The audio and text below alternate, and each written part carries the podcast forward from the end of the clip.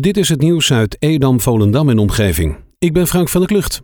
Ook dit jaar zet Arie van der Berg in Edam zich met zijn zelfgemaakte kerststukjes weer in voor het goede doel. Wie aan het Volendammer pad zeven een kerststukje koopt, steunt hij mee Weeshuis Sunshinehuis, waar alle opbrengst naartoe gaat.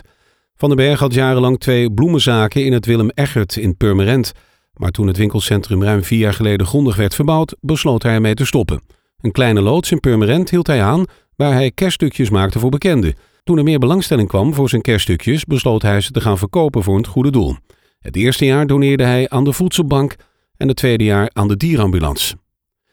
De verspreiding van het coronavirus beperken met de Coronamelder-app. Volgens expert is dat één van de makkelijkste en veiligste manieren om bij te dragen aan de oplossing tegen corona. Ze richten zich in de campagne hashtag Doe mij de melder specifiek tot jongeren, want daar valt een hoop winst te behalen. Inmiddels is de app ruim vier miljoen keer gedownload. Maar hoe meer downloads, hoe beter de app werkt en hoe kleiner we het virus krijgen. Vorige week is de nieuwe brug over de sloot bij het fietswandelpad Heideweg-Kathammerzeedijk bij het Don Bosco College weer opengesteld. De bestaande houten brug, die in slechte staat was, is vervangen voor een brug met stalen liggers en leuningen. De nieuwe brug bij de Heideweg ziet er weer strak uit. De fietsers en wandelaars kunnen nu weer een vaste route volgen over deze veelgebruikte fietswandelbrug. In Purmerend is de brandweer gisteravond uitgerukt voor een brand in een elektrahuisje op het terrein van de stadsverwarming. De brand veroorzaakte stroomuitval bij dertienhonderd huishoudens. Rond acht uur rukte de brandweer uit, kort daarna was het vuur onder controle. De huishoudens waren volgens Liander rond half negen weer aangesloten. Stadsverwarming had zelf langer last van de storing. Aan het eind van de avond waren de warmteinstallaties hersteld. Johanne Vermolen werd bijna aangereden op de burgemeester van Baarstraat in Volendam. Voor de Volendamse, die zich al langer ergerde aan de onveiligheid in de winkelstraat, was daarmee de maat vol. Ze startte een handtekeningenactie voor de komst van een zebrapad. De veilige oversteek zou ter hoogte van de baguettebakkerij Sier moeten komen. Voorheen lagen er drie zebrapaden in de straat, nu is er nou nog maar eentje van over. En dat wil ze veranderen met de handtekeningenactie.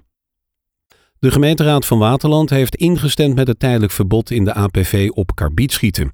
De gemeente verbiedt het karbietschieten vanwege de grote risico's voor de veiligheid. Karbietschieten is altijd al een risico, zelfs als het gebeurt door ervaren mensen die strikte veiligheidsregels in acht nemen.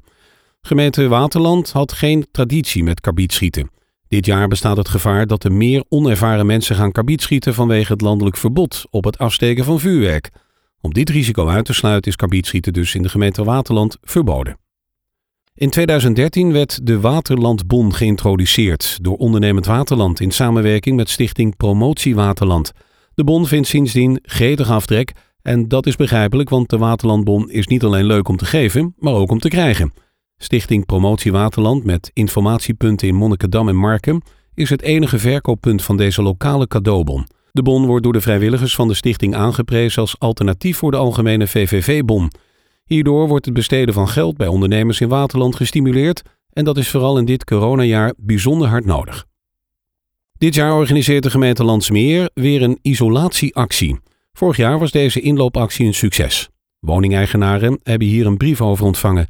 De gemeente nodigt je uit om deel te nemen aan de online informatieavond, zodat je meer informatie kan krijgen. Deze vindt plaats op dinsdag vijftien december van half negen tot half tien.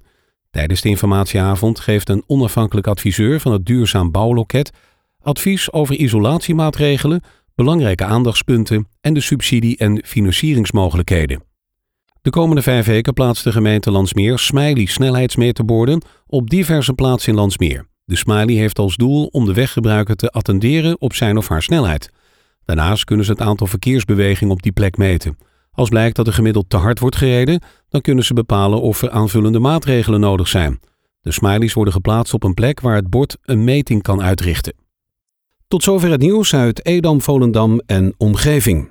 Meer lokaal nieuws vindt u op de Love Kabelkrant, onze website of in de app.